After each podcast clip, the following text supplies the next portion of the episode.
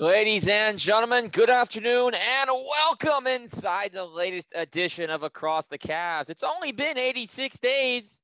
Baron Davis plus Daniel Gibson, 85-1. Yes, 86 days. The Cavaliers, since the last time you heard from me, made the play-in, got knocked out of the play-in, showed a lot of progress. And we just had the NBA draft. That's a free agent decisions that need to be made. Just let me just say this. As a prerequisite to this episode, apologies for the long delay in the amount of time that's passed. I've had a lot going on, not Cavs related, but the goal will be, starting with this, at least a couple pods a month. Free agency will come. There will be news. We'll get summer leagues. There's going to be plenty of content on the horizon that we can really get into here and break down.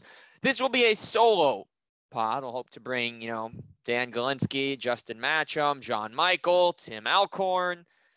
We're going to get Amadou back, get Mac Perry on the pod. Plenty of people will be making comebacks. Potentially, not going to use any names yet. Possibly a couple of former Cavs coming back on to talk about the team, the state of the team, and their careers. So I've been trying to work on a couple of options, so I'll keep you posted there.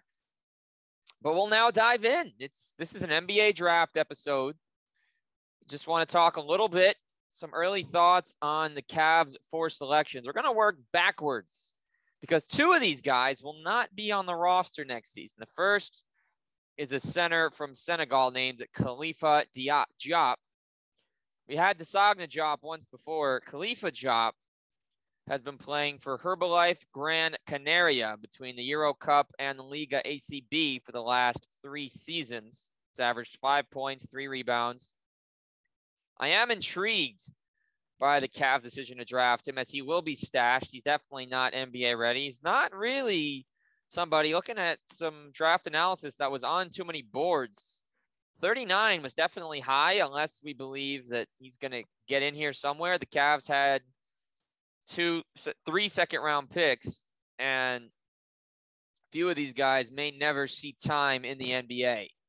So Diop was the 39th pick. His numbers aren't great, but he's a rim runner. He can block shots, 56 blocks in 97 games. So the big year for that is when he averaged 1.5 in the Euro Cup 21-22 season. He picked up almost a block a game in all. That was a different setup. I'm not quite sure how these statistics work, but I'll tell you, it was in a tournament.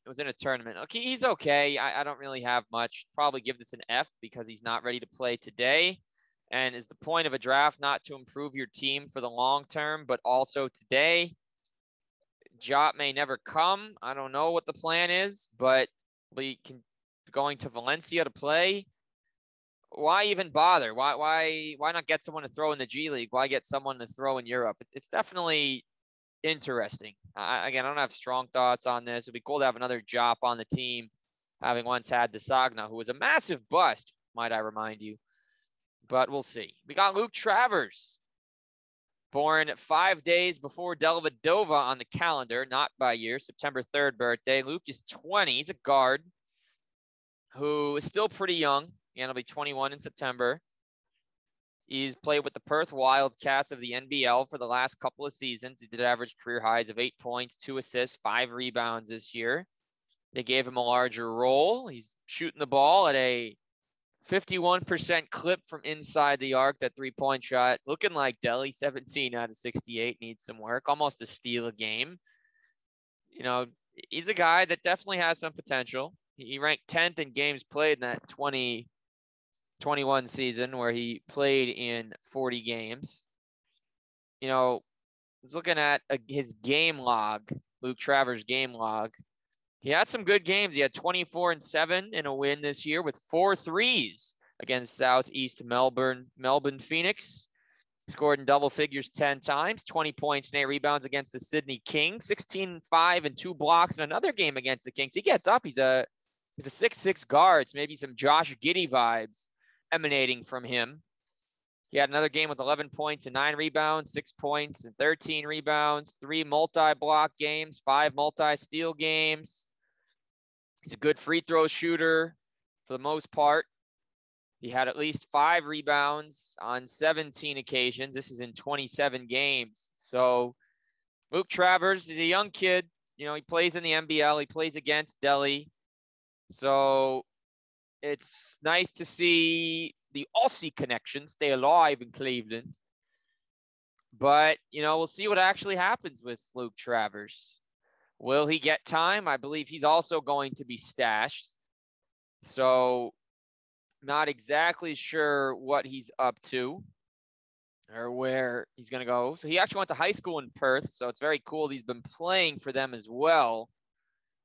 He was an NBL champ in 2020, NBL Cup winner in 2021, and he was the SBL Most Improved Player in 2019, playing for the Rockingham Flames.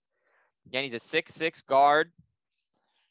He has some solid pedigree on the basketball court, so anything can happen with him.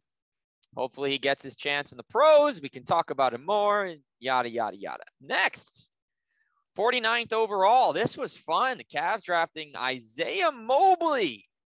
This is Evan's big brother. Evan played 1 year at USC with his brother. Isaiah played 1 year before Evan, 1 year with Evan, and then another year without him just recently, this past season. And he looked good. 14 points, 8 rebounds, 3 assists. You know, he shows a lot of potential. Isaiah Mobley does. He averaged a block, about a steal. He hit 35% of his threes in total. That's 43 out of 122, 29 blocks, 24 steals, 106 assists in 32 games. The turnover number just under 2, could be a little lower, but you know, the guy's good. 14, 8, 3 assists for a 6'10" forward who can step out and knock shots down. Look at some of his top games. He had a high of 24 points against Cal. The team went 5-0 and he scored 21 or more. When he scored 18 or more, they were 8-2, his USC squad. So they had a lot of good moments this past year. He scored in double figures in all but 7 games. He made at least 2 baskets in every single game. If looking at the threes, he made threes in 24 of 32, high of 5 makes. He had 8 games with multiple blocks. They went 8-0 when that happened. He had 6 games of multiple steals. They're 6-0 when that happened. Evan Mobley, or rather Isaiah Mobley, had 7 games with 0 turnovers. They lost only 1 of those. He never fouled out. He's capable of scoring. Looking at the rebounds, he had double-digit boards on 8 occasions. 6 double-doubles. They went 7-1 when he pulled in double-digit rebounds.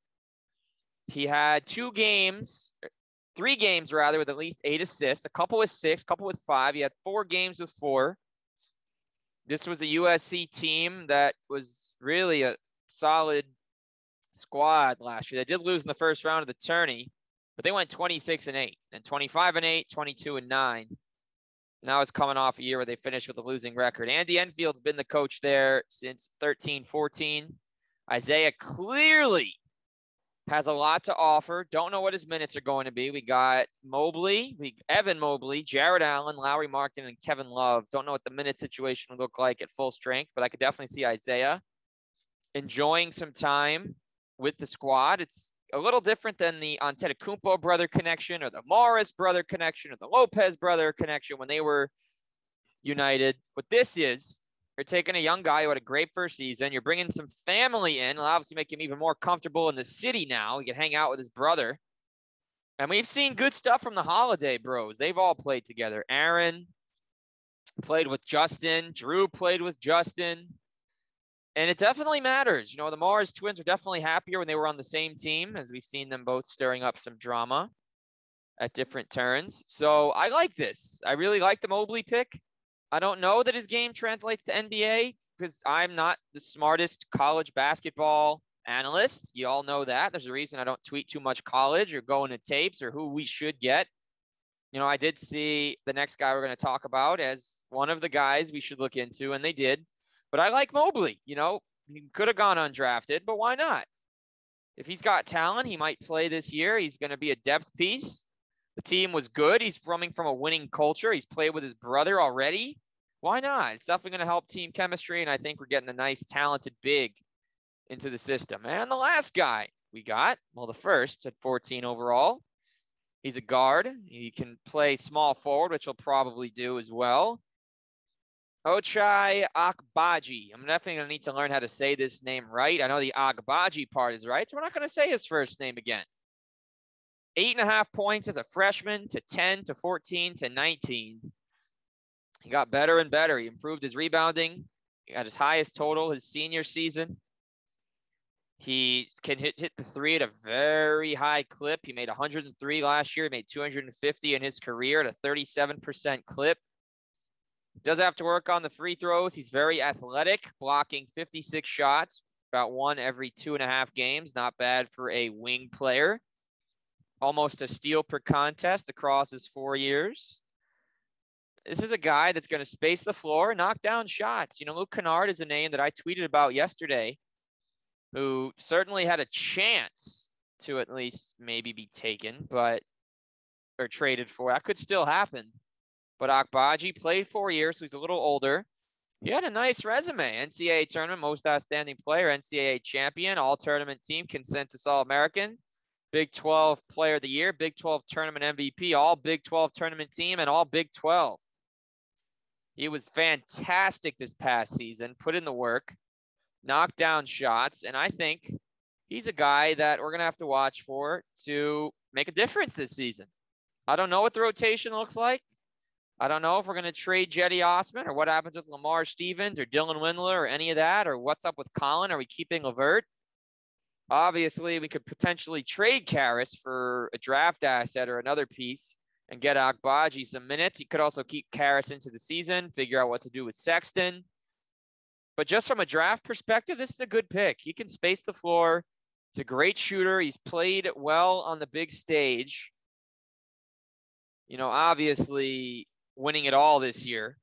He had 12 points and 3 boards in the championship. He had an 18, 5, 4, and 4 steal game in a win over Miami in the Elite Eight. He had 6 threes in that one. He made 4 threes against Creighton, against Texas Southern. He had 11 and 6. So, yeah, he's got some improvements to make. Didn't have many turnovers. He didn't have more than 2 in any game of March Madness. He takes care of the ball. He gets shots up. He can make things happen. So I think that was a great selection for us. I think Agbaji is going to make an instant impact. We do have to see what happens with LeVert and with Sexton and with some of the other wings to make sure he gets like a defined role right off the bat. But I like him. So nice job, Kobe. You know, we'll see what happens in free agency in a couple of weeks. Going to be quite the time. No doubt about that. Busy, busy, busy. But, you know, we'll ultimately see what winds up going down. So, again, I mentioned short episode. I'm Zach Weiss. This is, as I was about to say, Across the Cavs. We will see you next time. Guests will be coming back. Pod's coming back. Don't go anywhere. We're here on Apple. We're here on Spotify. You like it, leave a review. We're here to stay, baby. Across the Cavs. More to come. More to say. More people to bring on.